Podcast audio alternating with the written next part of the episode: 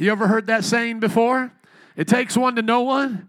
That's usually like a comeback. Oh, you soft. Well, it takes one to know one. No, but listen, it takes a miracle to know that God can do a miracle. It takes a miracle, real, to recognize real. When I look at your lives and I see what God has done in your lives, man, I'm like like deep calling unto deep. I feel a lot of what you guys are feeling here right now. A lot of young people in this church giving their hearts to Jesus, coming off the streets, coming out of wild living, or just getting out of your head and getting into what God has for your heart. It takes one to know one. I'm a testimony. How many are testimonies of God's grace here? Amen. You know that God has changed you, rearranged you, did a work in your life. And it's just the beginning, it's not the end. What we are experiencing right now in the nation is an awakening to God's presence.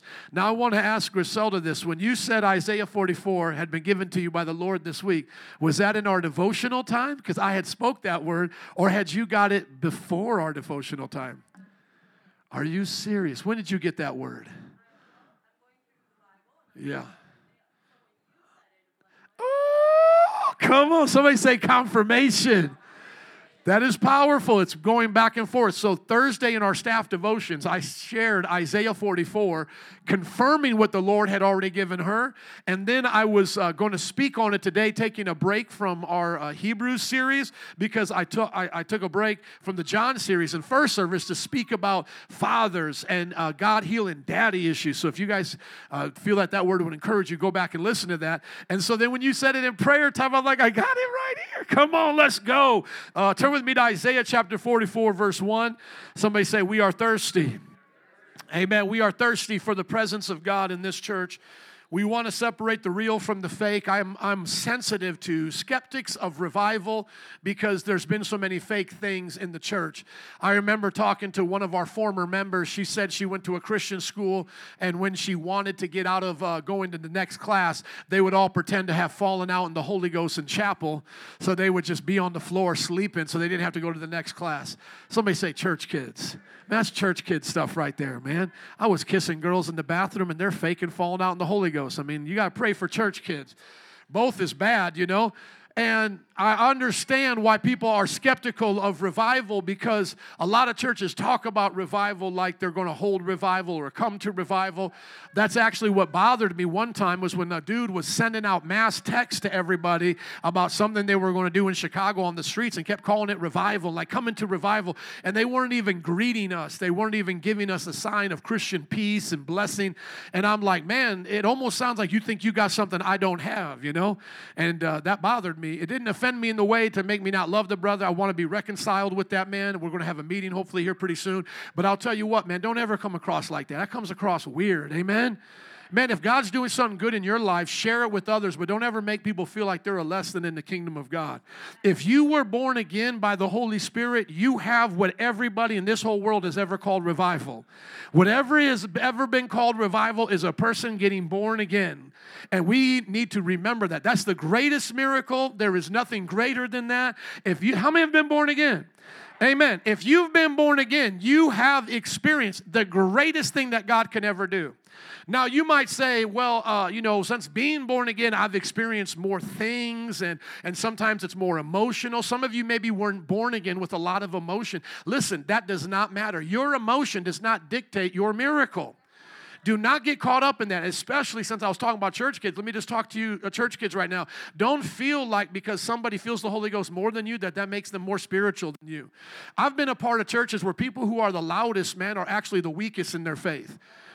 I'm just being real. I used to go to this one church, and uh, man, they used to make a lot of noise for Jesus. They would dance, they would have banners. Nothing wrong with any of those things. We'll even do that here, you know. Uh, but I remember then going to hang out with some of these young adults, and I, you know, was around them, and I was like, man, you don't really represent Christ the way I thought you would. You know, you're in church making all this noise, you're acting like you're so spiritual. You're not, you know. So for me, I'm sensitive. Listen to me when I say this. I'm sensitive to uh, skeptics of people being, uh, you know, in revival miracles or experiencing miracles.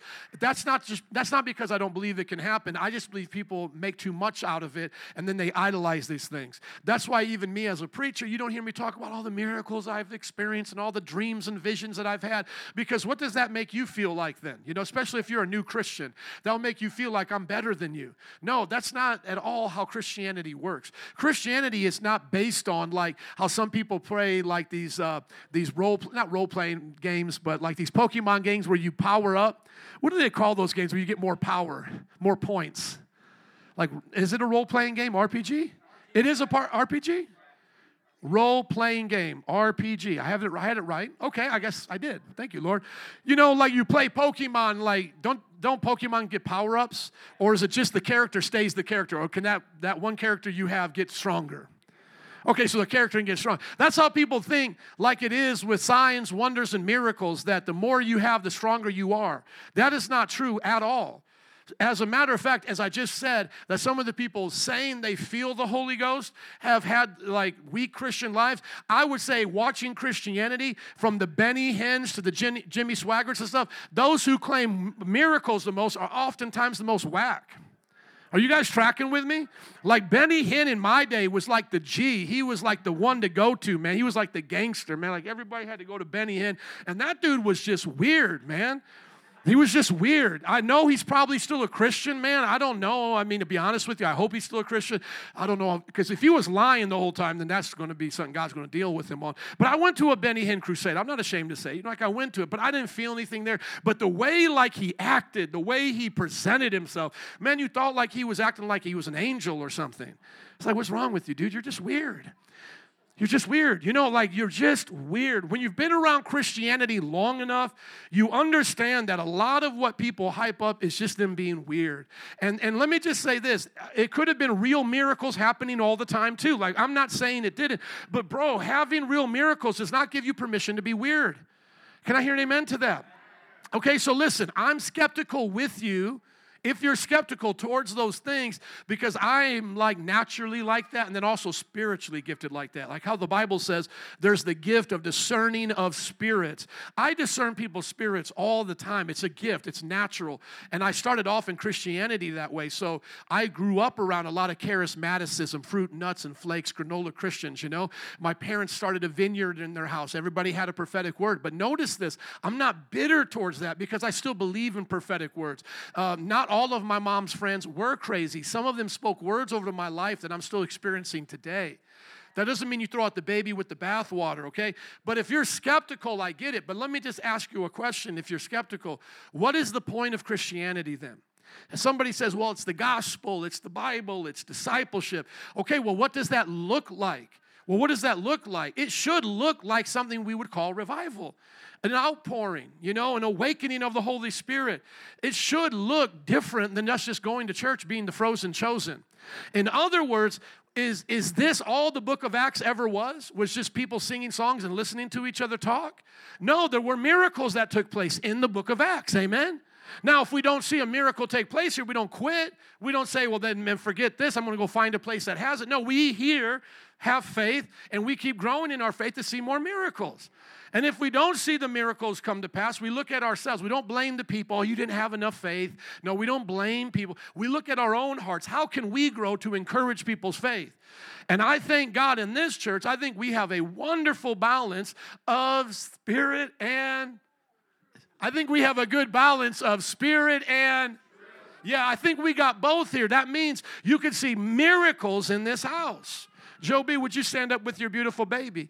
This is the last miracle that I prayed for, along with many people in this church, as Karina was having a troubled pregnancy. As all of the reports were coming back negative, we prayed for that child. The doctors were in like doubt. They didn't believe it could be done in a natural childbirth and for a healthy baby, right, sister? And yet that child is there today as a miracle baby. Somebody say, a miracle baby. Amen. Thank you, brother and sister. I mean, that's the last amazing miracle that I saw. There was another miracle that was in this church, and some of the children are here even right now. Their mothers had had miscarriages and weren't able to get pregnant, and some of them were on multiple miscarriages. And during the time of a prophetic movement, when an evangelist was here, we called those women forward and prayed for them, and every single one of those women got pregnant within the next few months. Every one of them, and in every one of them had beautiful children in Jesus' name. So I've seen miracles. I've seen deliverance, demons cast out. I've seen addictions broken. Those kinds of things are powerful. But listen, just because Joe, this man, your pastor, has seen those things, that doesn't mean me and God are this close because God can just be conforming, uh, you know, confirming His word. When Jimmy Swaggart, this name that you guys wouldn't know anything about, it was like back in the 80s, big televangelist, when he was seeing the church packed and a lot of miracles and people getting saved, he was getting a prostitute. So that messed with people's head. Like, oh man, look at this religious dude claiming all of these miracles and stuff, and yet he's over here getting girls on the side. Well, hold up a minute. Our Bible already explains that. Anybody here ever hear of Samson? How many have heard of Samson in the Bible before? Okay, was Samson able to do miraculous stuff? Yeah, but he was he being wicked? Yeah, he was wicked the whole time. He was doing everything opposite of what God told him to do. Even David was known as a mighty warrior, but David starts cheating on his wife with another woman, uh, another man's wife, and then when that man comes back and the and the uh, woman is pregnant, he tries to have the man sleep with her so that he can think it's his baby. And this is David lying and cheating and all that. And then when the man has enough honor to say, I won't sleep with my wife while my men are in battle, David should have been in battle, but he was sleeping with women. He then has this man put to death. That's David in the Bible. Somebody say, God have mercy. So you can't throw the baby out with the bathwater. Do we now say God approves of that? No, God punished him for that. God punished Samson for what he did. When you read the stories of our Bible, you're supposed to be like, man, that's real. That's what you're supposed to be like. The, the Muslims, they, they reject the stories of our Bible because they tell those stories. They say, oh, if these were really prophets, then they wouldn't have these uh, things in their lives, which is actually crazy because the story of their prophet, he's the wicked, most wicked of them all, and he's not even a real prophet, but he was a wicked man, and yet they tell his stories and try to cover it up, saying he could marry a six year old, have sex with her at nine, Aisha, that he could do all these wicked things, uh, sex slavery, and talk about beating women and all that. But they'll make excuses for him and say that's actually a part of the, their stories, their, their history, and yet when they hear about Job, uh, Uh, excuse me, Lot being raped by his daughters, David having to kill a man to cover up an affair, or Solomon possibly losing his salvation by all the wives and idolatry. They try to say that's an evidence that the Bible's not true. But that to me is actually evidence the Bible is true. Have you looked around and seen some sinners and saints in your life? And is God dealing with them? Amen. It doesn't mean God approves of it, but it shows that God's dealing with them. If I read the Bible and I only saw that everybody did the right thing, I would say, well, that's certainly not for me. I mean, let's be honest, how many would be disqualified? How many of you have been Christians and, and since being a Christ follower have made mistakes? Now, that doesn't mean that we just say, well, anything goes. No, but you got to be real in the process of your spiritual growth. The Bible says, work out your own salvation with fear and trembling. The Bible says there is a working out of what God did within us. See, God works it in us and we work it out. Oh, come on, somebody. See, God works within us. Doesn't the Bible say, He that worketh within you and does these things within you is greater than he that's in the world? Greater is he that's in you than he that's in the world. You are Christ's workmanship. The Bible also says, so there's a work that God does within you so that you can work it out in your life. Look at your neighbor and say, work it out. Thank you. Now, looking here at Isaiah 44, we are in a time of revival because people are thinking about Asbury and what God has done with those young people's lives. They're praying, they're going after God in their college campus, and you know, now that school has to kind of divert their attention back to going to school and they're going to start shutting it down in some ways. But that doesn't mean that we have to stop seeking God. I want to seek God for revival in this church. Now, what revival looks like is going to be different to what it has in other times in past. Like right now, this revival, whatever God does in the 21st century, is going to look different than what He did early on. Let me give you an example. There used to be a time, let me back up and say this. I'm not trying to promote the movie, but how many have heard of the movie Jesus Revolution? It's about the Jesus people. Now, I'm going to freak you out right here and blow some of your minds as probably being one of the most casual pastors you meet. Now, I know you're like, oh man, all pastors dress like this. I was dressing like this when they were in suits, and some of them weren't even born yet, these young guys, okay? I'm just telling you, I've been dressing casual as a pastor since like basically 20 years ago. Now, I did wear suits for a time, but I'm telling you, when I first started dressing casual, I was hated on by a lot of people. That sounds weird now, I know, but that's, that's true. I was hated on, okay? And now everybody's doing it. But I want you to understand this the Jesus people movement, I believe God blessed because he wanted to show like long haired hippie people, you could come to church just as you are, you could be accepted. How many kind of see that when you think about that movie, The Jesus People? Like, uh, I, I, remember uh, watching a preview for it.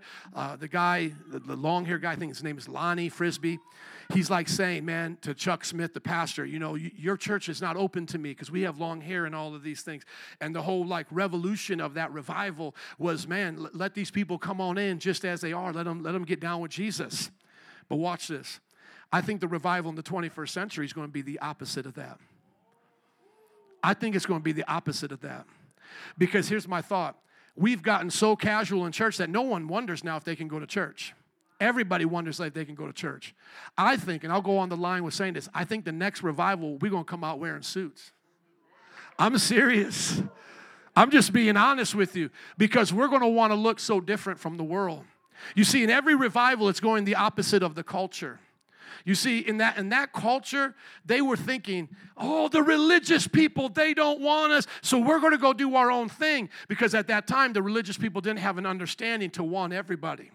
But now we have gotten so comfortable where it doesn't matter how you come, how you dress, what you say, what version of the Bible you have. Some people got her- heretical Bibles. It's just, it's so watered down, doesn't speak the truth anymore.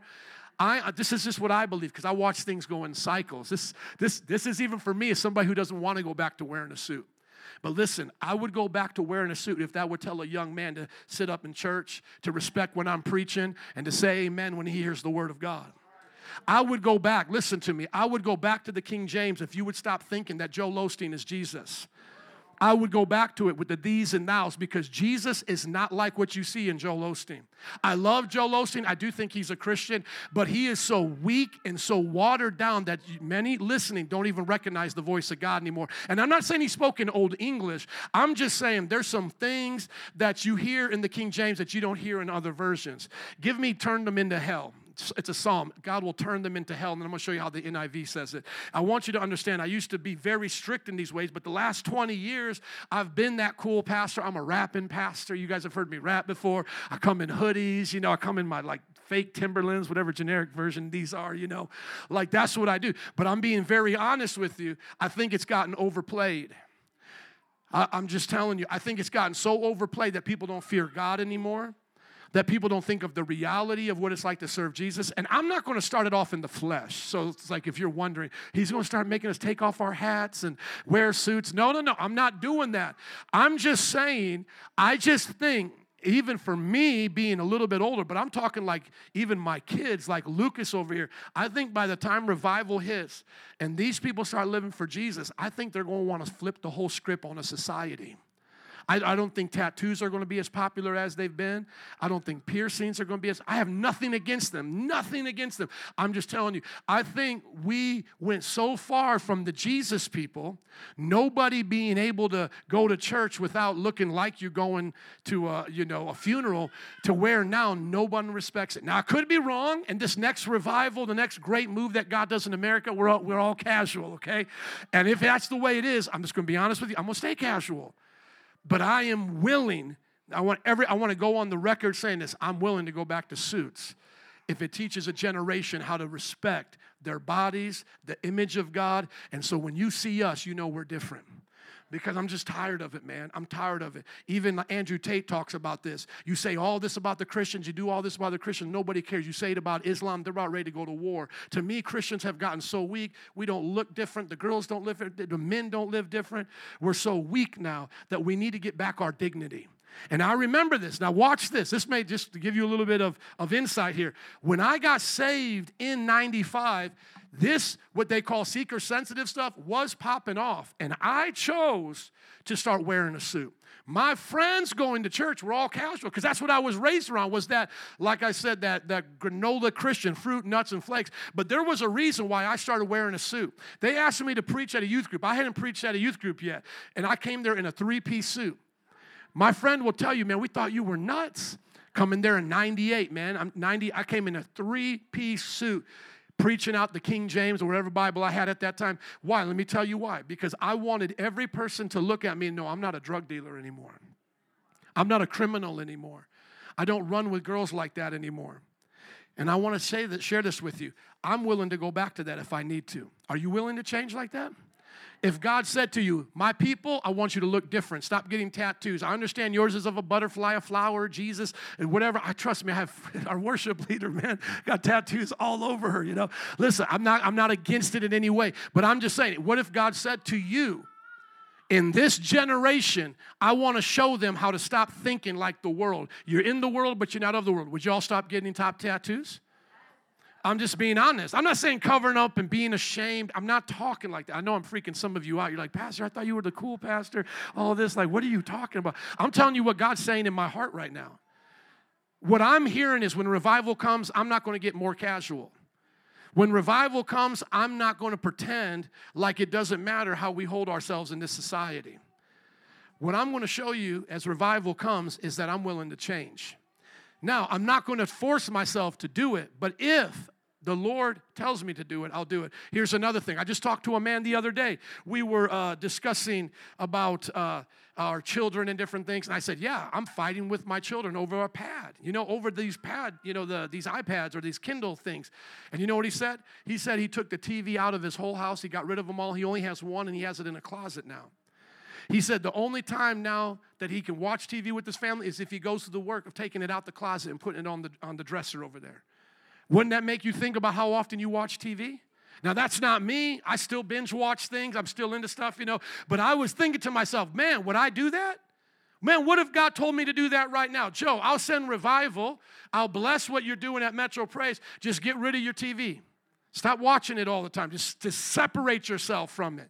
When I first got saved, I was willing to do all of that. No one told me to do that. I took out my hoops, took out my earrings. No one told me to do that. I did that.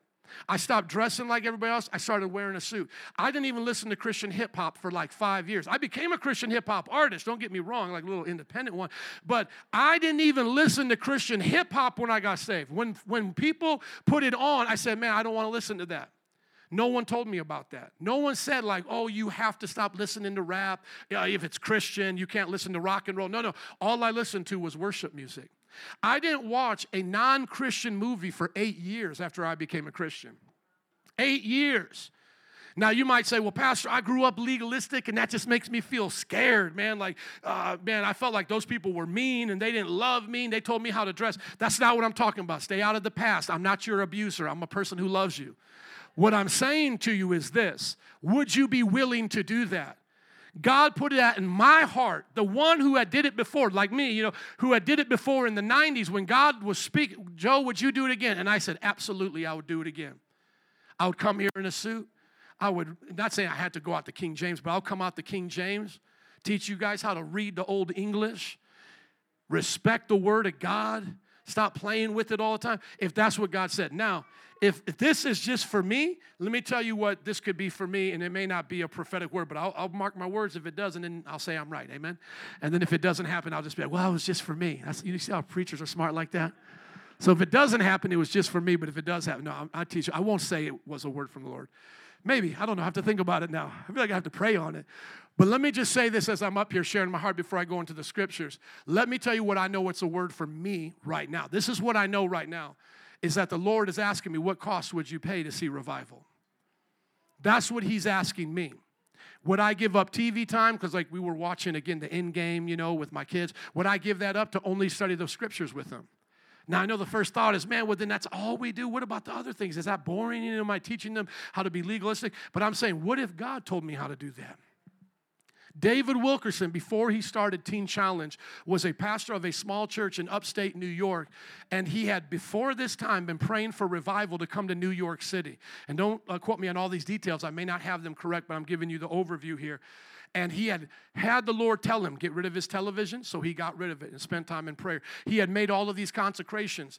And then it was then, during that time, that he was looking at a newspaper article, and this was in the 60s, and gangs were just coming out like West Side Story type gangs, you know, coming out with knives and different things. And he saw a magazine, or excuse me, a newspaper article that said, These gang members are going to be tried for X, Y, and Z.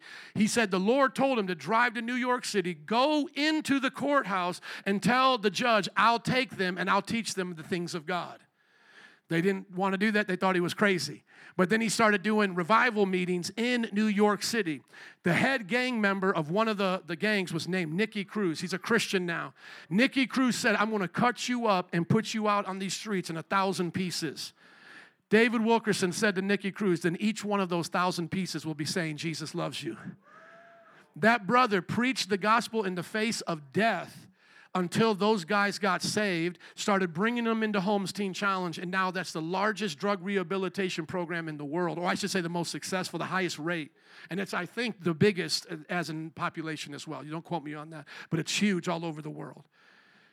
But what did it take for him to do? It took David Wilkerson saying, Man, I'm just going to throw out my TV. I'm going to do whatever God's telling me. That was what he was telling him, and that's what he did. I'm going, I'm going to drive to New York City and go up into a courthouse to offer the help of God to troubled young people. You see, that's the kind of faith that I think God is looking for. That's what I know He's telling me. Joe, what are you willing to do? You know, you look at our gospel truck, by God's grace, we go out there and preach and we go on the streets, but that's normal for me. What if doing something the Lord asked, what if the Lord asked me to do something that's not normal for me? You know, what if God says, I want you to go, you know, wherever, like to the south side at three in the morning without a gospel truck and go out there and meet the drug dealers, you know? Like, I'm just saying, you have to be willing to do whatever God says. Look at the King James on this. Let me just, I'm not saying they spoke Old English, they spoke Greek and they spoke uh, Hebrew, but I just want you to see how the King James puts things some, sometimes. Look at Psalm 9 17. The wicked shall be turned into what?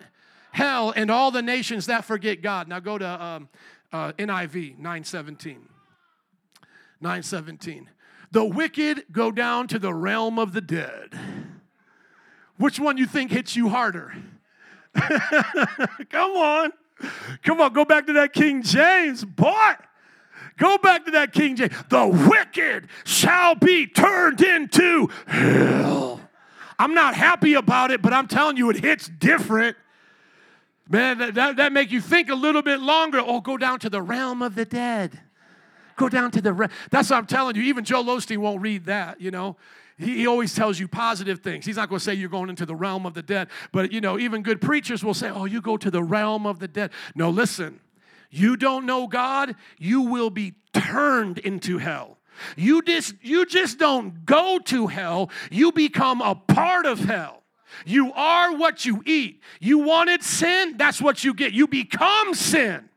You become it. You've been wicked, now you're turned into it. From the inside out, the worm that dieth not, the Bible says. The flame that is never extinguished. That's what I'm talking about. That'll get you to think about it, won't it? Now, I'm not here to talk about hell today, though, but how am I going to heaven? Amen. But our generation needs to hear that. So, like I said, Lord, do whatever you need to do in me. Look at Isaiah chapter 44, verses 1 through 5. Somebody say, We are thirsty. But now listen, Jacob, my servant, Israel, whom I have chosen. This is what the Lord says He who formed you in the womb and who will help you. Come on, somebody say, He will help us. Amen. Do not be afraid, Jacob, my servant, Jeshurun, what I have chosen, for the one I have chosen. Verse 3 For I will pour water on the thirsty land and streams on the dry ground. I will pour out my spirit on your offspring and my blessing on your descendants. They will spring up like grass in a meadow, like poplar trees by flowing streams. Some will say, I belong to the Lord. Others will claim themselves by the name of Jacob. Still others, somebody say, still others. This is us right here. Still others will write on their hand the Lord's, uh, the Lord's, mean I belong to the Lord, and will take the name of Israel. Notice this right here. Some will say, I belong to the Lord. Others will say, I'm going by the name of Jacob or Israel. And then some people will write on their hands or write on, uh, will write on their hand the Lord's, like put it on as a tattoo, and will make, uh, and will take the name of Israel. These are for people who are from non Jewish backgrounds. That's us. How many of you are a Jew by descent? Any Jewish people here by descent? There was like, yeah, there's always you by descent. I forget. There's always that one. Cynthia, let's give it up for Cynthia right here. Got to make sure we think. Of, so, one out of this congregation is a Jewish person by descent. But yet, look what the Lord says. There's going to be a group of people that cry out and say, I belong to him. I'm the Lord's too. I didn't come from Israel. I didn't come from Jacob. You see, some will say, I belong to the Lord. Like they're just going to go out and say it. Others are going to say, uh, I, I, have come under the name of Jacob, Israel. Still, others are going to write on their hands, man, it's the Lord. I belong to Jesus. This is us. We're not people that can come to the, the nation of Israel and say, I'm a Jew. We can't go to them and say, I'm a Jew, I should live in the land of Israel. Only our sister can do that. But how many say you're the Lord's? How many say you belong to Jesus? Why is that? Because Jesus, the Jew, died on the cross for the world, not just Jews, but also for Gentiles. And now, according to the scriptures, we who are in Christ are engrafted into the Jew, the Jewish man Jesus, and are made now a part of Israel. Amen? So, what are the blessings of God coming here? Going back up to the top, please look at it. What does he say he'll do for his people? Because now I'm in Israel. This can apply to me. What does he say he'll do? He'll take away our fear. Look at what it says. He'll take away our fear and He'll help us. How many need the help of the Lord today? He who made you, who formed you in the womb, and who will help you. How many know abortion is a sin because it's murder? It's murder. Are, is a you formed in the womb or an it? A you is formed in the womb. Notice how the Bible speaks about personhood. You are formed in the womb. See, when people try to say to me, you're not a you until you come out of the womb, they don't have a biblical worldview. I was a you formed in the womb. I was a you before I had hands and legs. At conception, I was a you. I was a person. Brothers and sisters, this is a wicked lie to say you're not a person until a parent gives you value after you're born. And now they're trying to even say that mothers who don't want you after you're born, they can also take you out. Seriously, there are post birth abortion philosophers in universities right now trying to say that a mother should still have the right to end their child's life to a certain age because a, newborn child still doesn't have the same sense of pain as a toddler does. Because we've already showed them, we've already showed them in the womb that children feel pain, but remember, what is their argument? They're not conscious of their pain, right? You take a 12 week old uh, preborn baby and they, they show what they do with that baby with the forceps coming in to tear it apart. The baby's even sometimes screaming, making loud or making uh, face gestures, you know, like, like they're screaming, like it's pain. I mean, I know they don't have oxygen, but you get my point. They're in pain, right? But they say that pain doesn't count because they're not conscious. Just like they would say about an animal. Well, we would also agree an animal may experience pain. We know a, a cow doesn't want to be slaughtered, but how many are going to have some out of cheddar, some steak later on? Right? Right? So, there, so what do we say? We say that that pain that the animal experiences doesn't have conscious pain because they're not a person, right? How many would make an argument for that? How many even know how to argue against a vegetarian, a vegan? Some of y'all don't even know how to argue against them. Oh, I guess you're right. They feel pain. I feel pain. I shouldn't eat them. But you have to, you have to understand the point. If their point is it feels pain, you shouldn't eat it, then that's true. Then we shouldn't eat anything that feels pain. But what do we connect the pain to? The personhood, right? To the personhood. We cannot eat persons. We cannot eat persons. Because then you could also say to them, well, listen, especially if they're an evolutionary vegan, you could say, well, then we can eat persons if they don't feel pain. Because if pain is the issue, what if I help them not feel pain? What if I knock them out first and then I eat them? Can I do that? Because they make an argument based on pain. We are not meat eaters. Now, I'm just going on a whole other subject here, but how many are like interested in how this ends? A few of you? Okay, I'll just keep going so I don't end it midstream here. The reason why we don't eat animals is because of one reason and one reason only personhood. That's the only reason why we do it. The reason why we don't eat each other is because people are people. They're persons. Can I hear an amen from that? Otherwise, you don't know why you do what you do. You can be ignorant meat eater if you want. Otherwise, uh, you can just keep doing that. But you need an argument if you're going to be biblical. okay? God allows us to eat animals because they're not people, okay? Why is abortion wrong? It's not just merely that something feels pain. Otherwise, eating animals would be wrong. Are you all getting that? Otherwise, you will embarrass us as a Christian in an argument format. They will just get, it's because the baby feels pain. Your dog feels pain, and you can eat your dog as a Christian. Your cow feels pain. Why can you, you, you get what I'm saying? They're going to twist you up in moments. I know the dog thing threw you off, but you can eat a dog. I was watching my dude, he's in the Philippines right now, wakeboarding out there because it's always summer over there, right? They, they eat dogs in the Philippines. You, you guys probably wouldn't like that, but I'm ready to try me some dog. I'm ready. I'm ready to eat a dog. I'm like, man, I've, I've watched them be around me this whole time. I've never, like, I eat cows and I don't hang out with them. But I hang out with the dog all the time and I never eat them.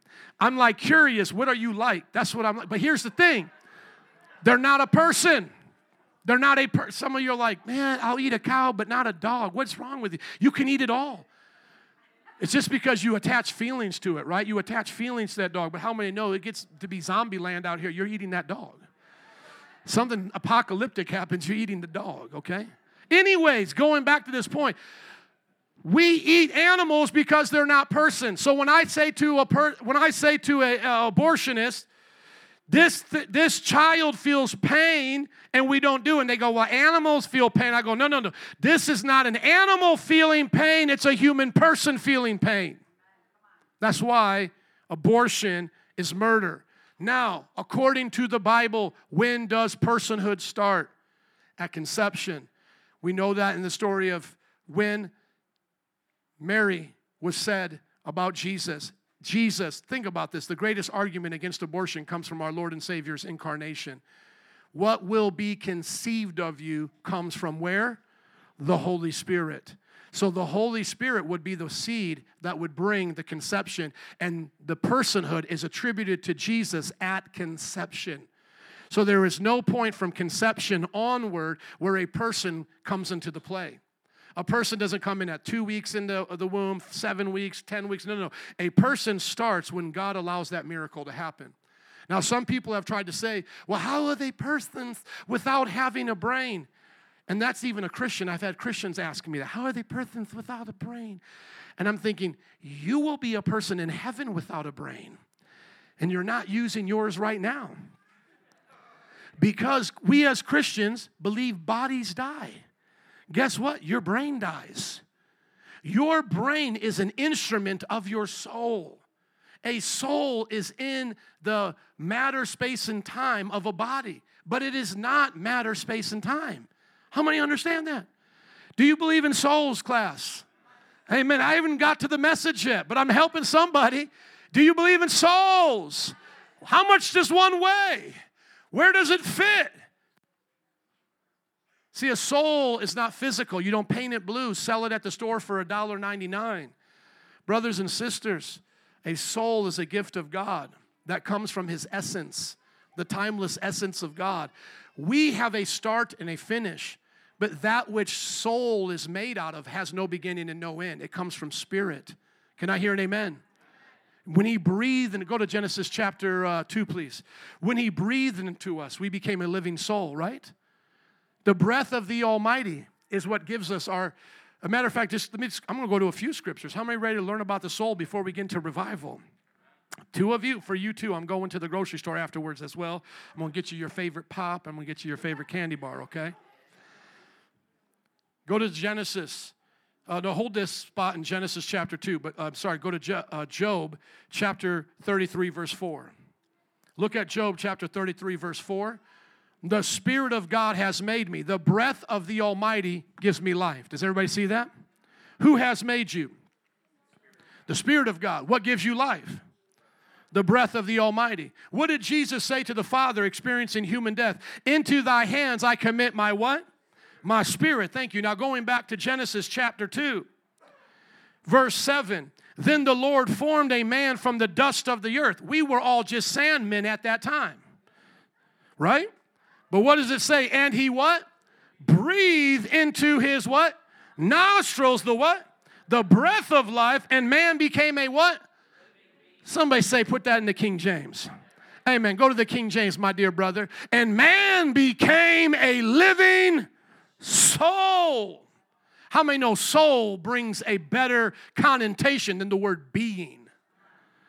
If I say you're a being, what does that mean? I be or not to be? I guess I be, you know? But if I say you're a soul, that goes deep real quick, doesn't it? Man, I'm a soul? Man, what is a soul? Makes you want to go deeper into the scripture. A soul is a reflection of the timeless image of God in the spirit. My spirit is connected to God's spirit. This is where some people don't understand. Do you know that even in hell, God allows you to exist?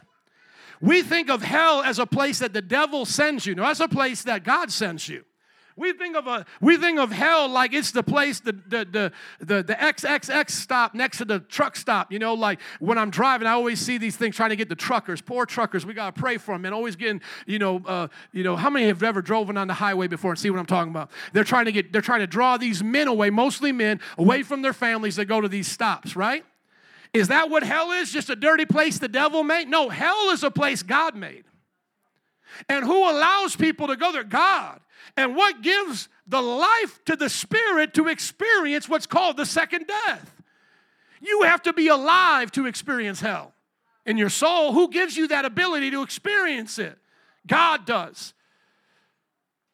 So, God is the author of our lives. And this is what I tell people all the time. You didn't have the choice to have a soul, but baby, you got a choice now about where your soul goes. See, some people are mad about that. And when I talk about suicide, they get upset because they think suicide hits reset like on Mario Brothers, or they get reincarnated, or they somehow get to feel God's compassion and love because they just said, I'm out of here. No, no, no. Also, all suicide did was send you hell directly.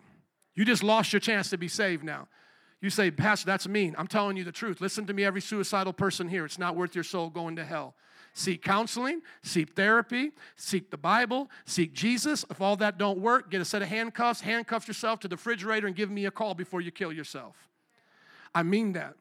Because killing yourself is an act of high treason against God. He did not give you a body for self murder.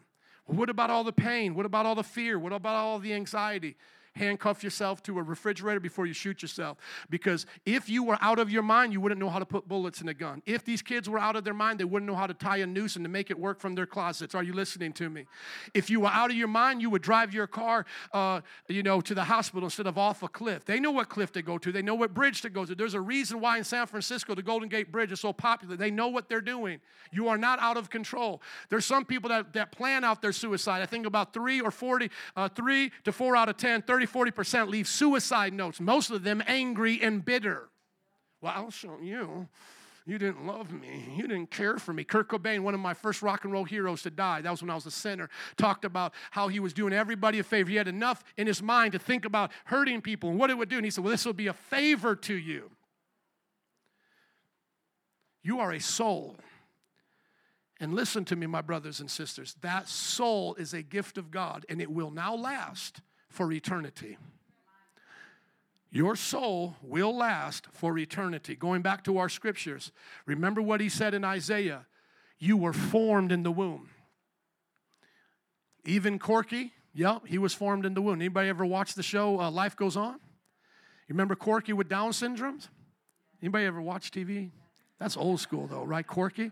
Put Corky up there so they can see what I'm talking about. I love Corky. Corky was loved by God. Do you know that there are parents that give birth to stillborns? They still name them, give them a funeral, and consider them a part of their family. And when the parents are talked to, they ask, uh, people ask their parent, how many children do they have? They always say, I have four, but I lost one. Do you know that there's human dignity even in our death? That's why some people say, well, Robin Williams, he committed suicide to spare himself the pain. No, you don't have the right to spare yourself that pain. God gives and he takes away. You want to get out of the pain of death? We'll help you. The Bible says there's things for that. But you don't get to end your life. Why? Because ending your life is saying to God, I don't trust you through life. Just click on anyone with Corky here. How many believe Corky was made in the image of God? See, the world will have you convinced that he was not formed in his mother's womb in the image of God. He was. Because his soul is no different than ours. I have a friend that has an autistic child with severe issues. And I said to him, Brother, the Lord wanted me to tell you this when you get to heaven and you see him free from the body that he was in, he's going to thank you for every time you loved on him and treated him good. But he just couldn't do it at that point.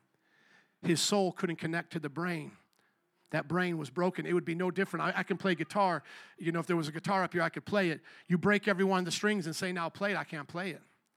Your soul is inside of a body that's broken. Now, we may not have the same issues of somebody with the Down syndrome, but there's a lot of issues that we face with in this life. And sometimes people want to blame God. No, this is because of sin, not because of Corky's personal sin, but because of humanity's sin.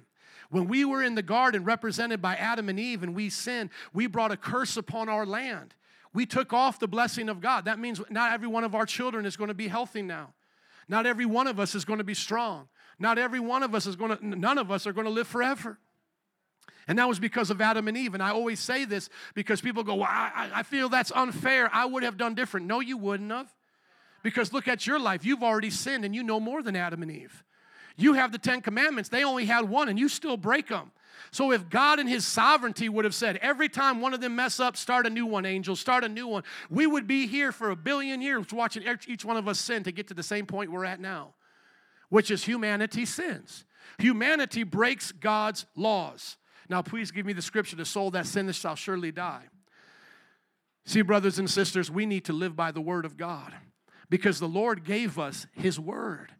And now we have to see that something is messed up. So I want you to see this before I get into revival. I just want you to have a basis of the importance of life.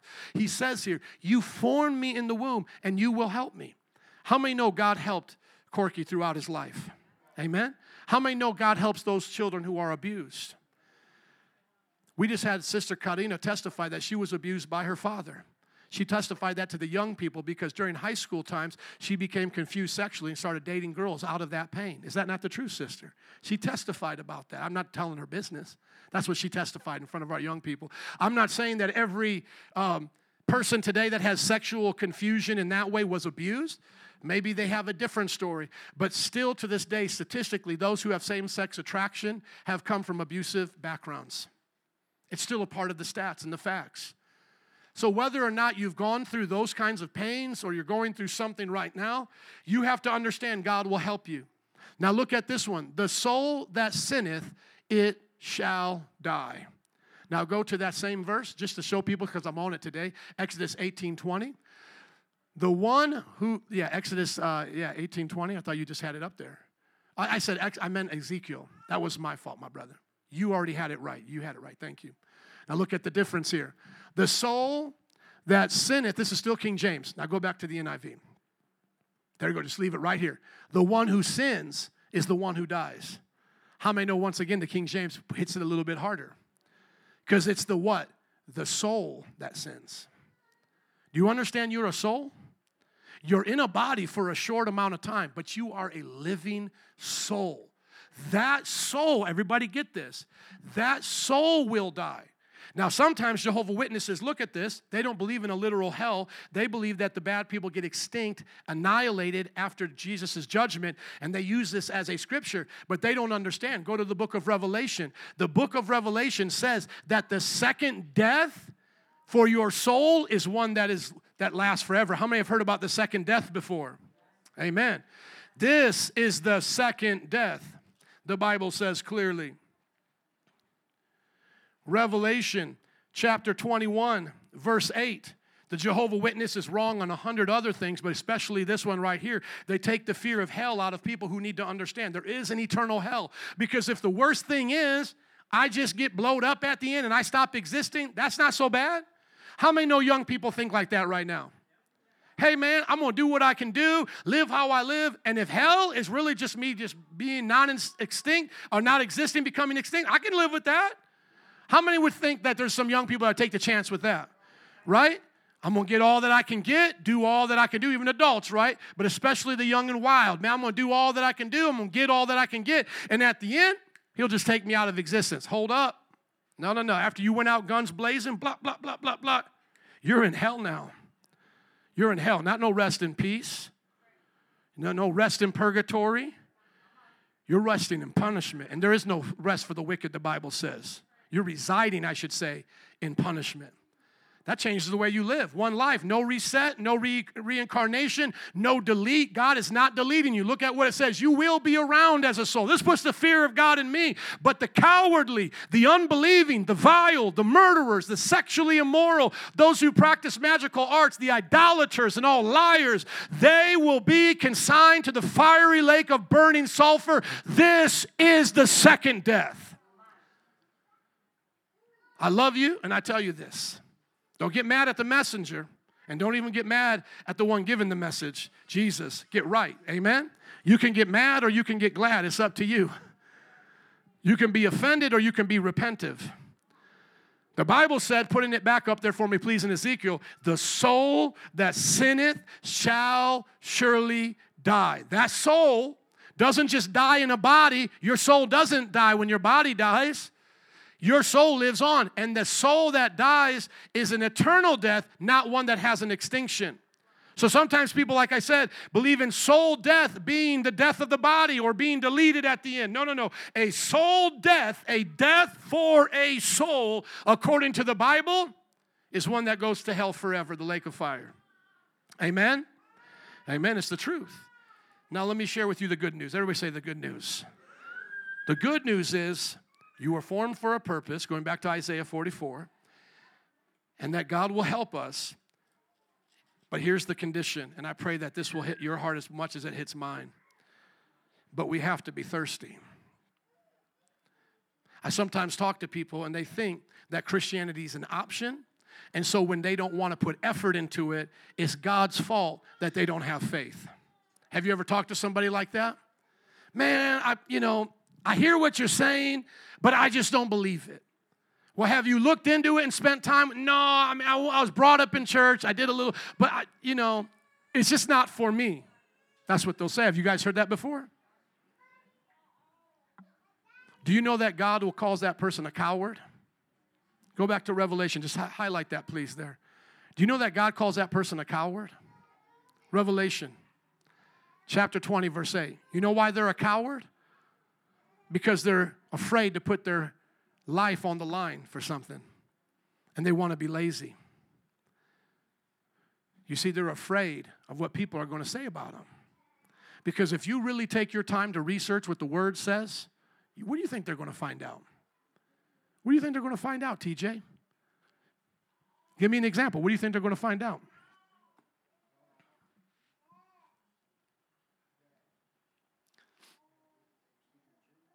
Yeah. If I say to a homosexual they're going to hell because they're sexually immoral right there, and they say, I don't know about that, and I say, Have you really spent time searching the Bible? And they go, That's not my thing.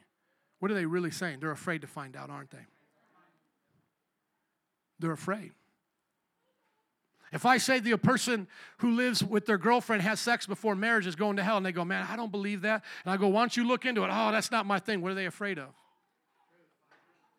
They're afraid of hearing that their, their sin is going to damn them to hell. Every single person has a choice. You're going to spend your life living by that choice. And to say, I haven't made a choice, is actually your choice. Oh, I'm still deciding. No, you're in rebellion. Now, I had a person hear me preach like this. They said, That sounds like you're asking us to be gullible. No, I'm asking you to do everything you can right now to find the living, true God. That's what I'm asking you to do. I'm asking you not to delay you searching for God. If I said to you right now, there's a million dollars somewhere in this room and you knew that I wasn't lying, would you search for it? Come on. Let's say you had a family member that was dying of cancer, and I said, In this room was the cure, and you knew I wasn't lying. Would you search for it? I just talked to Michael. He lost his mom from cancer. Bro, you do you tear this whole entire house down if you knew I was telling you the truth. And yet the Bible says, Seek me and you shall find me. And this generation looks at us and says, ah, I don't want to do that. You don't get more than that. I'm sorry to tell you, but God is not your waiter. He's not your butler. Anybody remember Mr. Belvedere? Go and put up Mr. Belvedere. We got some older people here that remember, but I want to show some young people Mr. Belvedere. Mr. Belvedere was that cool dude in the 80s that was like the butler. And it was like, Mr. Belvedere, man, he'll help me out. Come here, Mr. Belvedere. You're the butler. Come help me. That's how we think God is. God is a king that sent his son to die for us. And He loves us to reach out to us, but that reaching out has an expiration date.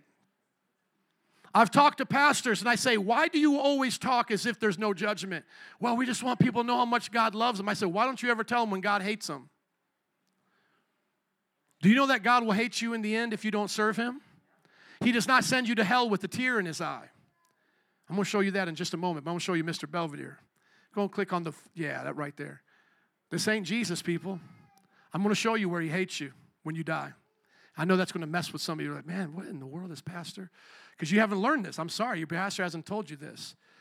I'll debate your pastor, by the way, if he doesn't think it's true. Give him my number. That's how we think Jesus is standing at the door and knocking, right? That's what the Bible says. But what happens when you don't answer? What happens when you keep looking at him, spitting on him, and you keep saying, You're not for me?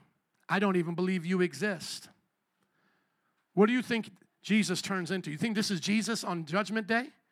If that was Jesus on Judgment Day, then why doesn't everybody go to heaven? Because wouldn't that just make sense? Come on, let's think through universalism right now. Everybody goes to heaven. Jesus loves everybody, even the devil. This was promoted by Origen and different church fathers throughout the years. Why isn't universalism true if this is how Jesus is? It would make perfect sense. I mean, you lived your life, you're a little crazy, a little wild, you didn't believe in him, you had your own reasons, your doubts. But now on Judgment Day, it's all fixed, right? Now he's there, you're there. You're, I'm sure you're sorry. How many know the atheist will be sorry that day? Right? I mean, at least understand I was wrong. The God hater, Hitler, I'm wrong. You know, so why doesn't God say, "Come on in now"? I mean, you got it. You believe now. It's done. I mean, everything will just will put in the past. I got enough blood for you. I died on the cross. I already loved you. We don't accept limited atonement here, so we believe on the cross the atonement was for all. So why isn't universalism true? Because that's not that's not Jesus. Give me the scripture. I have hated them with a holy hatred. There is a holy hatred towards sinners on the day of judgment.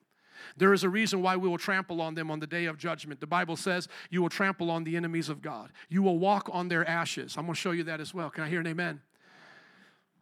The Bible teaches us that we have a purpose, we have a, a, a, destiny that God made us in the womb for this beautiful, beautiful purpose. But our thing is that we have got to be hungry and thirsty for God. David speaking, I have nothing but hatred for them. I count them my enemies. Do you think David was speaking prophetically or only poetically? If you say, I only think he's speaking poetically, he's mad, he's had a bad day, it's Old Covenant. Go to Psalm chapter 2. Keep that one up for me, please. New tab, Psalm chapter 2. I believe David, is speaking prophetically. Some preachers want to say it now. I'm like, no, no, no, no. We're not talking about God's hate now. We're talking about God's love. But why don't we tell them that on Judgment Day the, the love turns to hate? How many know I love my children? But if they act wrong, I'm going to hate their behavior, right? And I would have to punish them, right? And then if they went against the things of the law, I would actually have to be the one to flip the switch. The Bible says in the Old Testament, rebellious children, take them out and stone them. Do you think God was just having a bad day? He hadn't have his coffee yet? Or do you think that shows us the heart of God on Judgment Day? Come on, Ezekiel, you are preaching. Are you ashamed of that scripture? Stone the rebellious child? No. So God's a good God. He loves us, but they don't listen, they don't repent. Now it's over. Look at Judgment Day. That's why I believe David is speaking prophetically. He said, Why do the nations conspire and the peoples plot in vain? The kings of the earth rise up and the rulers band together against the Lord and against his anointed. They say, Let us break off their chains, throw off their shackles. Look at verse 4. The one enthroned in heaven laughs. God laughs at their attempts to overthrow him. The Lord scoffs, mocks at them. He rebukes them in his anger, terrifies them in his wrath, saying, I have installed my king on Zion, my holy mountain. What does he do to the enemies of God? Keep going down. I will make the nations your possession. Uh, sorry, bro, you went way too far. I will make the nations your inheritance, the ends of the earth your possession. You will what? You will tickle them. You will break them with what? A rod of iron. You ever seen a metal baseball bat? You ever seen anybody get hit by one? How many know that would break some bones? God is going to break bones on that day. He says, You will break them, talking about sweet, loving Jesus. You will dash them to pieces like pottery. Go to, uh, go to Malachi chapter 4 quickly in closing. Thank you for your time. I do want to end with the good part, but I just want to be very careful that everyone hears the word of the Lord in its entirety today. In Malachi chapter 4, God speaks about judgment. Now, notice what he says in verse 3 Then you will trample on the wicked, they will be ashes under the soles of your feet on the day when I act, says the Lord Almighty. Do you know if Bill Gates hasn't repented, I will dance on his ashes? Do you know that my God will break his kneecaps and break his bones in front of us? If Oprah Winfrey has not repented, she will be trampled on. How many have ever heard about the grapes of wrath? As people would crush grapes to make grape juice, the Bible says he will crush humanity to make blood the height, the height of a horse's head for over 140 miles. The blood will spill out of Armageddon like how grapes, uh, grape juice flows out of the press when wine is made. How many believe that? Please just show them real quick. The blood will be as high as a horse's head, for I believe so many stand uh, the, the rate of measurement that they use. God, I pray that you'll give us a heart to hear these things. I'm skeptical of the fake revival, but I need the real one. Whatever God tells me to do, I'm willing to pay that price. Are you? You see, if He said He pours out the water on the dry ground, am I willing to admit that I'm dry so that He can fill me up? The one that is full cannot receive anymore. Have you ever had a Thanksgiving dinner and said afterward, I want to go to Taco Bell? Anybody here? Hey man, we just ate this Thanksgiving dinner. You, you taking me to Taco Bell? No. Why wouldn't you do that? Because you're full. If I'm in love with my wife to the fullness, do I have room for adultery? If I'm in love with God, do I have room for the devil? Why are we so full of sin? Because we're empty on God. Joe, you must have a lot of self discipline that you haven't looked at pornography since 98. I know when I got set free. How many, uh, 96. How many, how many know if you've been set free? Come on, I'm never going to forget that. 96, last time I looked at pornography. Oh, Joe, you must have a lot of self discipline. No, I just got full of God. I just got full of Jesus. Well, Joe, have you lusted since then? Yeah, when I wasn't full of my love for my wife or for my heart set on Jesus. All sin is taken away in the heart that is full. That's why God said, Love him with all your heart, soul, mind, and strength. They trampled in the winepress. They were trampled, rather. These people. Just go up just a little bit more so you can see the winepress of God's wrath. The angel swung his sickle on the earth, gathering its grapes, and threw them into the great winepress of God's wrath. This is literally where we get the term grapes of God's wrath.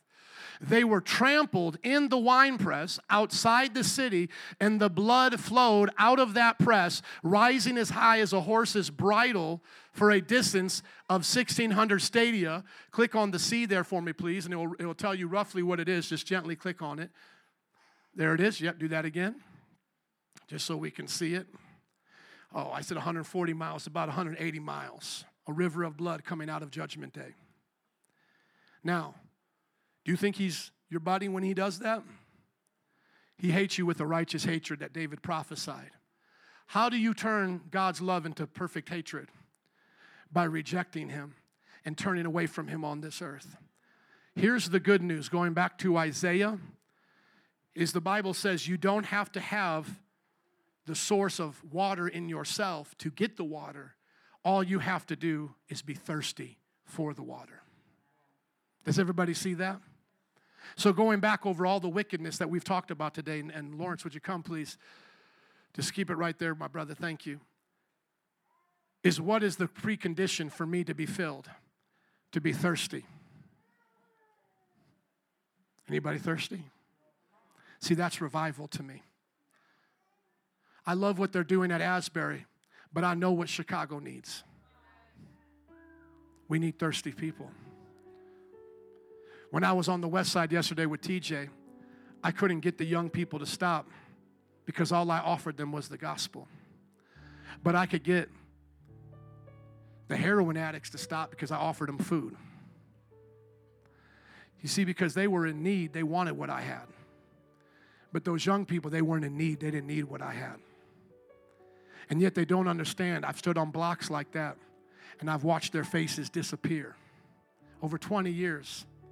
I've done funerals of young people over and over and over again, and they don't want it. My heart breaks for them. But they meet a God on Judgment Day that don't love them anymore. They don't meet a God that's given them second, third chances. They meet a God that sends their soul to an eternal hell because they've sinned against Him. Did God love them on earth? Absolutely. He made them in His image. But their soul sinned. Now they experience the second death. Well, maybe they didn't hear the gospel. I don't believe anyone goes to hell without a chance to hear. Why? Why would they go? Because they're cowards. Go back to the Revelation passage 20, verse 8, because they're unbelieving, because they're vile. Well, Joe, why you talk about the kids? What about these politicians? Same thing.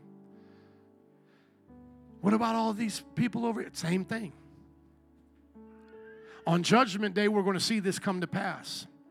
But what did they need to do? What did a coward need to do to be saved? Say, I'm afraid. I'm afraid if I become a Christian, I'm going to lose all my friends. Fill me up with strength. Remember, the only prerequisite is to admit you're dry. Well, what about my immorality? I'm so full of immorality. It's all right. That immorality, that dryness can be filled up. You would think, not looking at pornography from 96 and then not getting married to 2005, you would think I've exploded or something, like something went wrong in me.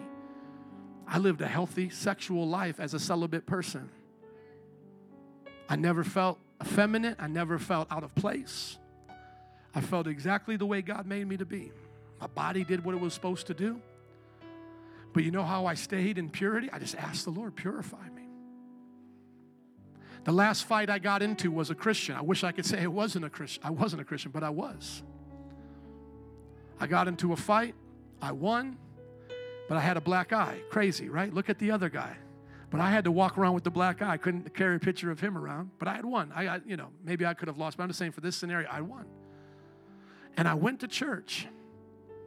And they said, What in the world happened to you? And I said, Man, I was in a fight. I bet you I was the only person in that church that day had been in a fight. That, that, you know, that day, that week at least, maybe for that year, you know? And then I remember them saying to me, Why don't you go pray at the altar and see what God has for you? And I went to that altar that day with that black eye. And I said, Lord, can you show me a better way? because I don't want to live like this. I was smoking cigarettes as a young adult. And I was sitting down with my friend from Bible college, and he was listening to me the whole time. I was telling him my testimony. Man, God took me off drugs, bro. I'm not having sex anymore with these girls. You know, and God, man, it's been so good to me. Man, I used to hang over here, but now I'm, man, I'm going to church all the time. You know, I'm just like smoking in front of him. And he heard my testimony, but he loved me enough. He looked at me and he goes, Yeah, but you want to be free from that? I said, Bro, I never even thought about it. Now, I don't think smoking sends you to hell. It just makes you smells like you've been there. Unless you're vaping cotton candy now. And now I smell cotton candy. I'm like, What's going on? My dude's vaping. I'm like, Bro, you guys have a whole different generation of this stuff now. I'm so serious because I always go wakeboarding and snowboarding. I hang around these kids. And I'm like, Cotton candy, where's that at? Some dude over here vaping. But no, back in the day, we used to smoke Marlboro, camels. And if you were from the hood, you smoked Newports. And tell me, tell me you're not from the hood, but you tell me you're from the hood without saying you're from the hood. Swisher sweets, Newports. I used to hang out with them. I was always a crazy white boy wherever I went. I remember hanging out in the hood one time, man. I had a 40, I had a blunt. And these, I was like one of the only white guys there. And they were like, You a cool white dude, man. Look at you. You a cool white. I was high. I was out my mind. Yeah, you can act like whoever you want to be like, right? But God knows who you really are. But listen, my bro said to me, He said, You want to be free from this? I said, Yeah. He said, I'll pray for you right now. And I wish I could say that was the last time I smoked, but a few weeks later, that was the last time I smoked. What does revival look like? It looks like thirsty people being filled up, no longer cowards, no longer unbelieving, no longer vile, no longer murderers. That's what it looks like. How many of you have experienced it? Amen. Now go out there and share it with the world. Go out and tell them. Man, I'm thankful somebody told me I wasn't right with God. I'm, I'm thankful somebody did just tell me the good news, but they also told me the bad news that I would go to hell. What's the good news without the bad news? It's meaningless. I like what Ray Comfort says. Man, everybody get this in closing. Ray Comfort said, unless you tell them the plane's crashing, they don't want a parachute. If you go around here and just tell them, everybody, Jesus loves me, Jesus, uh, Jesus loves you, they're going to say, Of course, I already know that. I already put up a video of uh, what, little speed in first service? Is that what it is? I speed. IShowSpeed. Yeah, let's close with that one. That would be a good one. Get the young people up paying attention if they fell asleep. Watch this dude when he gets confronted by a street preacher who actually loves him enough to tell him the truth. But this is what revival looks like. And I know I spent a lot of time with the young people thinking about my past as well. But I want every adult here to hear me, everyone with their 401k. If you don't repent, you're going to that same hell. I want every conservative to listen to me. You'll go to the same hell of the liberal. I want every anti Trumper to hear, to hear, hear me. You'll go to the same hell he'll go to. God so loved the world that we didn't have to have that. We don't have to have that. That's not our purpose. You and I were not formed in our mother's womb as persons, as souls to die in hell. That was not our purpose. We were purpose for life in God. I don't want to experience the hatred of my God on Judgment Day and be sent to the, the, the hell that was prepared for the devil and his angels. I want to experience the mercy of my God. Have mercy on me, oh God, a sinner. Sometimes people hear me talk like this and they say, Oh, you think you're better than other people. And I'm like, First of all, did you even hear my testimony? I'm not better than other people. And then, second of all, I have nothing good in me, only Christ. Christ's righteousness. Christ loved me while I was yet a sinner. There was nothing I brought to the table. There were no good works I added to my salvation. I was saved by grace through faith. I am God's workmanship, amen, because of what He did. But there was a choice. I was not passive. Salvation is not a passive raping of God. Some people want God to be your divine rapist. Hey, kid, you want some candy? Come into the truck. We got them, angels. That's not salvation. Oh, when the good Lord, this is what the old timers used to say. When the good Lord want to save me, oh, He want to save you now. The way the young people say it is, when I'm ready, when I'm ready, God will come get me because God always got my back. No, no, no. Listen to me. Listen to me. Today is the day of salvation. Today is the day. I thank God that this man is still alive, but imagine if he would have died in this car accident, where he would be. Listen to this man's interaction with the preacher. I bro. Like I'm about to see the like I'm about to go see the person that I love the most, bro. Like I'm about to go see the person that I look up to every day. I'm about to go see the person that I watch his highlights every day, bro. Cristiano freaking Ronaldo, bro. No evolutionist can tell us why there are still monkeys today if we evolved from monkeys. Why are there still monkeys today? No, you don't. Now just pause this right here. Notice the silliness of this. Go ahead and pause it. Do you know how to pause it, my brother? Okay, thank you. Let's get that pause button ready because I want to interact with this. Notice the stupidity of this young man. I'm a monkey. I'm a monkey. Did the preacher call him a monkey? Do you notice how people will intentionally misunderstand you to cause a mess? This man's causing a mess. Nobody called him a monkey. He said very simply, if evolution is true, why are there still monkeys? What he's trying to say is, if evolution is from one species to another, why is this species still here? Now, evolutionists think that's a dumb argument, like that's elementary. They say that we are variations and have similar species variation or a similar origin of species as the monkey. So we have the same ancestor as a monkey. That's what the evolutionists would say back to that. But here is also a good point monkeys are still genetically different than us and you're saying that we share the same ancestor. Similarity does not mean same ancestor. Does everybody understand that? Just because my bicycle has similarities with a car doesn't mean they both came from the same factory. Y'all get that? Or that the bike evolved into the car. That's not what it means. So, all they do in evolution is show you similarities. We have similarities with this, we have similarities with that. That's great. You know why? Because we have the same designer.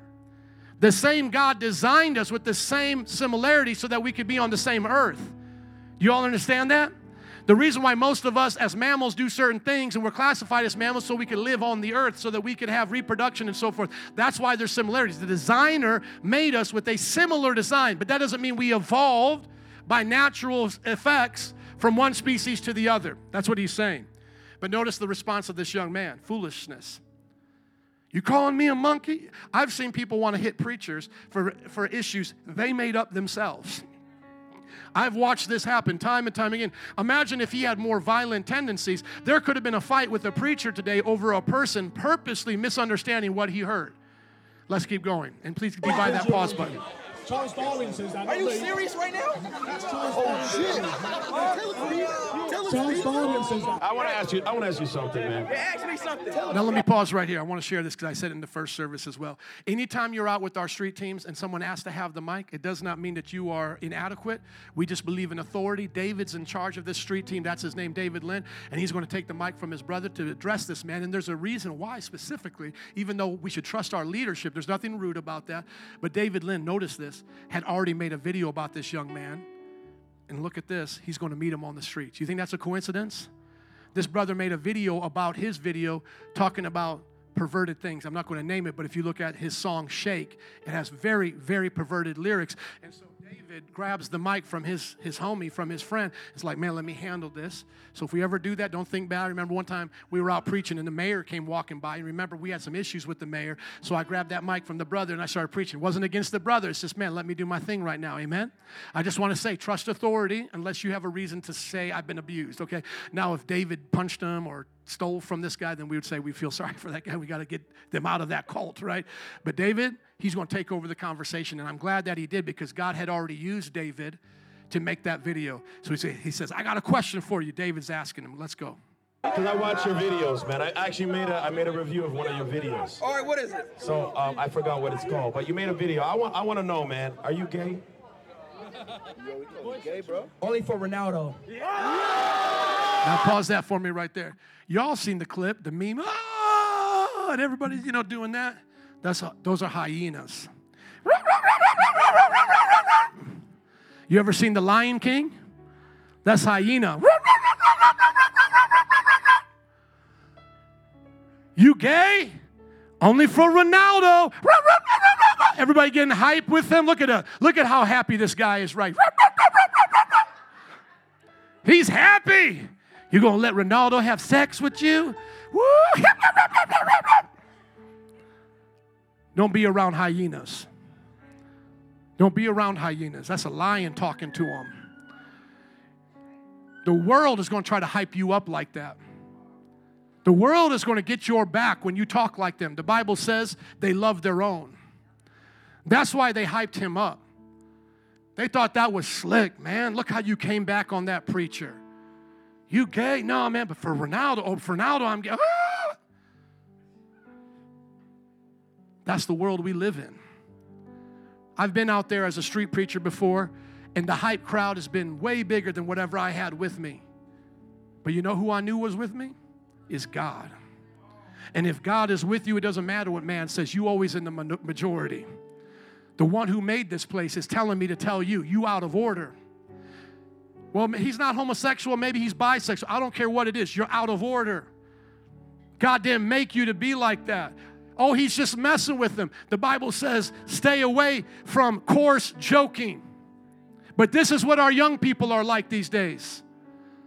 Now let's keep going because he's about ready to get shocked. All right, all right. Come, come, come. Listen, hold that, hold that, hold that. Hold that, hold that for a second. Hold, hold on. I want to ask you something, man. Listen, man. I know your father is a Christian. Pause. Okay. Woo! See, he wasn't ready for that. And let me just say this everybody, in one sense, has a father that's a Christian, God the Father. In that sense, God has made all of us. We all go back to Him. We all owe an account. But what I love about this scenario right here is that this dude did not know that David had his number. Because right now, what is he going to do? Is he going to mock God now? Now that this man has him on blast for all of his media friends, now knowing your dad believes like this, your dad's a Christian like me, now I want to know how you're going to respond. Let's go. Thank you, my Okay. brother. Are you a Christian? Am I a Christian? Okay. See, that's a very, you know, great question. You know what I'm saying? But let me ask you this. No, Okay? no, no, no. Answer the question first. It's a great question because a Christian is someone that's repented of their sins, that doesn't support sexual immorality, that's not walking for fame, but living for Jesus. Someone who's denied themselves. Yeah, pause that right there. How many know that man's convicted right now? How many know we need to pray for him? See, that's what revival looks like. It looks like one man or one person telling another person about Jesus Christ, confronting their sin. David would not have loved this man unless he told him to his face what the Bible says about his behavior. I remember talking to some young ladies out there when we were on state in Chicago the other uh, summer, and they said, Oh, I love Jesus, I love Jesus. And I said, Are you avoiding getting drunk and having sex with your boyfriend? And I was trying to go to the third thing. And before I could even get to the third thing, they got in my face and started screaming, Have sex with my boyfriend! That's none of your business! They got in my face, screaming at me. I couldn't even get, and then are you lying, lust? I couldn't even, all I said was, Are you having sex with your boyfriend? You see, there's going to be different reactions to how people are. This dude, he's not screaming anymore. Those girls screamed at me. But here's the thing whether you watch a sinner get mad or sit and start to contemplate, because you can see he's thinking now. Now, what you have encountered is someone that's under conviction. And it's up to you to let that set and to see what they do with it. Those girls, they wanted to beat me up. Let's watch what happens with him under conviction pick up their cross daily and follow me. I'm not against you trying to make money Okay, or right, making all good okay. music. But if you're a Christian, you need to repent of your sins. Otherwise, just like any person here, not just you, you Hey, need, okay, you'll oh, find right. yourself in hell. All right, okay, on, wait. So are you a Hey, Christian? let me talk, right? Are you a Christian? Okay, first of all, I came here to see Ronaldo. I'm in Manchester right now. You're asking me questions about God, okay? You know, I love God, you know, but Just, just if you're I, a but hey, Just no, if a hey, hey, hey. I wanna know. Hey, okay, okay, okay, okay. Yeah, Let me tell you this. Stop talking to me, sir. Have a nice day. I thought, I thought, Pause right there now. I thought. Now, what choice did that man make? What did he make? Heaven or hell? On Judgment Day, you think that'll be brought up? Do you think God's going to say to him on Judgment Day, like, doc, uh, like Mr. Belvedere, hey, you know what? I'm just, you know, I'm just chill. I, I, got, I got a lot of forgiveness for you. Now, now come on in. No, the Bible says he'll be brought and broken to dust. He'll be trampled, cast into the lake of fire. Would I be there with him? Absolutely, if I didn't have Christ. Is anyone here better than him? No, let's pray for him. Lord, we pray for right now, IShowSpeed to get saved. We pray for the conviction that he received this day to be heard louder than the hyenas, oh Lord, that are encouraging his spiritual demise. We pray for this man to become a Christian like his father and that he will live for you, Lord, and turn these hyenas, oh God, into lions of Zion in the name of Jesus. Amen.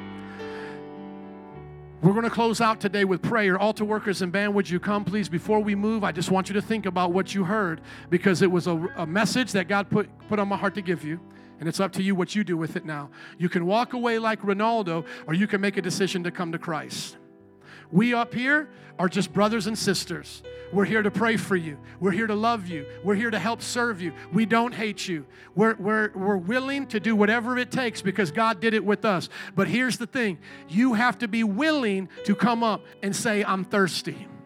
You have to be willing to come up and say, I don't want to live wicked anymore. I don't want my lifestyle anymore. I want to repent of my sins. If you want to do that, this is for you. And if you're a Christian and you supposedly have been living for Jesus, but you're like that dude, you're living a, uh, you know, you say you live for Jesus, but you're living a totally different life. Come up here and get right with God. Because that's what revival looks like. And then young people and old people, we leave out of this place and we start preaching to our coworkers, to our friends, our family. We spread that message. And then this is this is for me then. And I hope it's for some of you here. And then we say to God, whatever it takes. Whatever it takes to see more revival. No, I'm not putting any conditions on God doing something in this city. If God said to me, Joe, I want you to give it all away and make Joselito the pastor, and I'll bring revival as you're, if you're the usher at the door. If God says, Joe, come tomorrow in a suit, start preaching out the King James, don't even talk about it. Just start doing it and see what I do. I'm, I'm going to do it. I'm not going to force you to do it. I'm just saying, that's what He told me to do. I'm going to do it. If He said, hey, hand the church to Pastor Berto and go fly to the Philippines because I'm starting there, I'm going there. We as Christians are too comfortable, and God is telling me to get out of my comfort zone. So while I'm preaching to sinners, He's preaching to me, a saint, saying, You better not get comfortable because time is short and I got to be willing to lay down my life. And there's two things to say on in this closing. Two preachers that I look up to so much. Leonard Ravenhill said it like this Why don't we have revival in the church? Because we can live without it. Why don't we see more revival? Why don't we see more Asbury's? Why don't we see more of these things? Leonard Ravenhill said, because we can live without it. And I'm going to raise up my hand and say, Jesus, I can't live without it. Which brings me to the quote of Sergio Scataglini, Sergio Scataglini of the Argentine revival. He said, Lord, he said in a prayer, and he meant it, Lord, give me revival or I die. And when he said that, he said he felt afraid because he had a wife and children and he knows not to play with God. But he, he just had to say it because he said at that point he was a pastor's kid. He had already been pastoring for a long time. And he said, I just can't see it go on and on and on. Church as usual, church as usual. So, Lord, give me revival or just take me home because I have to see it an Argentina experience in Buenos Aires, one of the most powerful outreaches that had ever happened. They filled up soccer stadiums with Carlos and Annacondia, and he wasn't even the main person, but he was a part of it. He was willing to say, I'll do whatever it takes. I'll do whatever it takes. So, for non Christians, become Christians by the grace and mercy of God because He loves you. Know that that judgment will be, be true and happening, but it doesn't have to be you. And then for us as Christians, we'll do whatever it takes. Amen. Would you stand up with me, please, as I begin to pray in dismissal? Father, we thank you today for this service. We thank you for the powerful worship. And Lord, we thank you for the word, God, that helped us understand the whole picture, that we were made with a purpose, that you made us in our mother's womb, and that, Lord, you'll turn us into hell if we don't repent. But Lord, if we cry out thirsty, if we cry out that we're dry, you'll fill us. I pray that you do it now in our lives right now. Father, in the name of Jesus. And everybody said,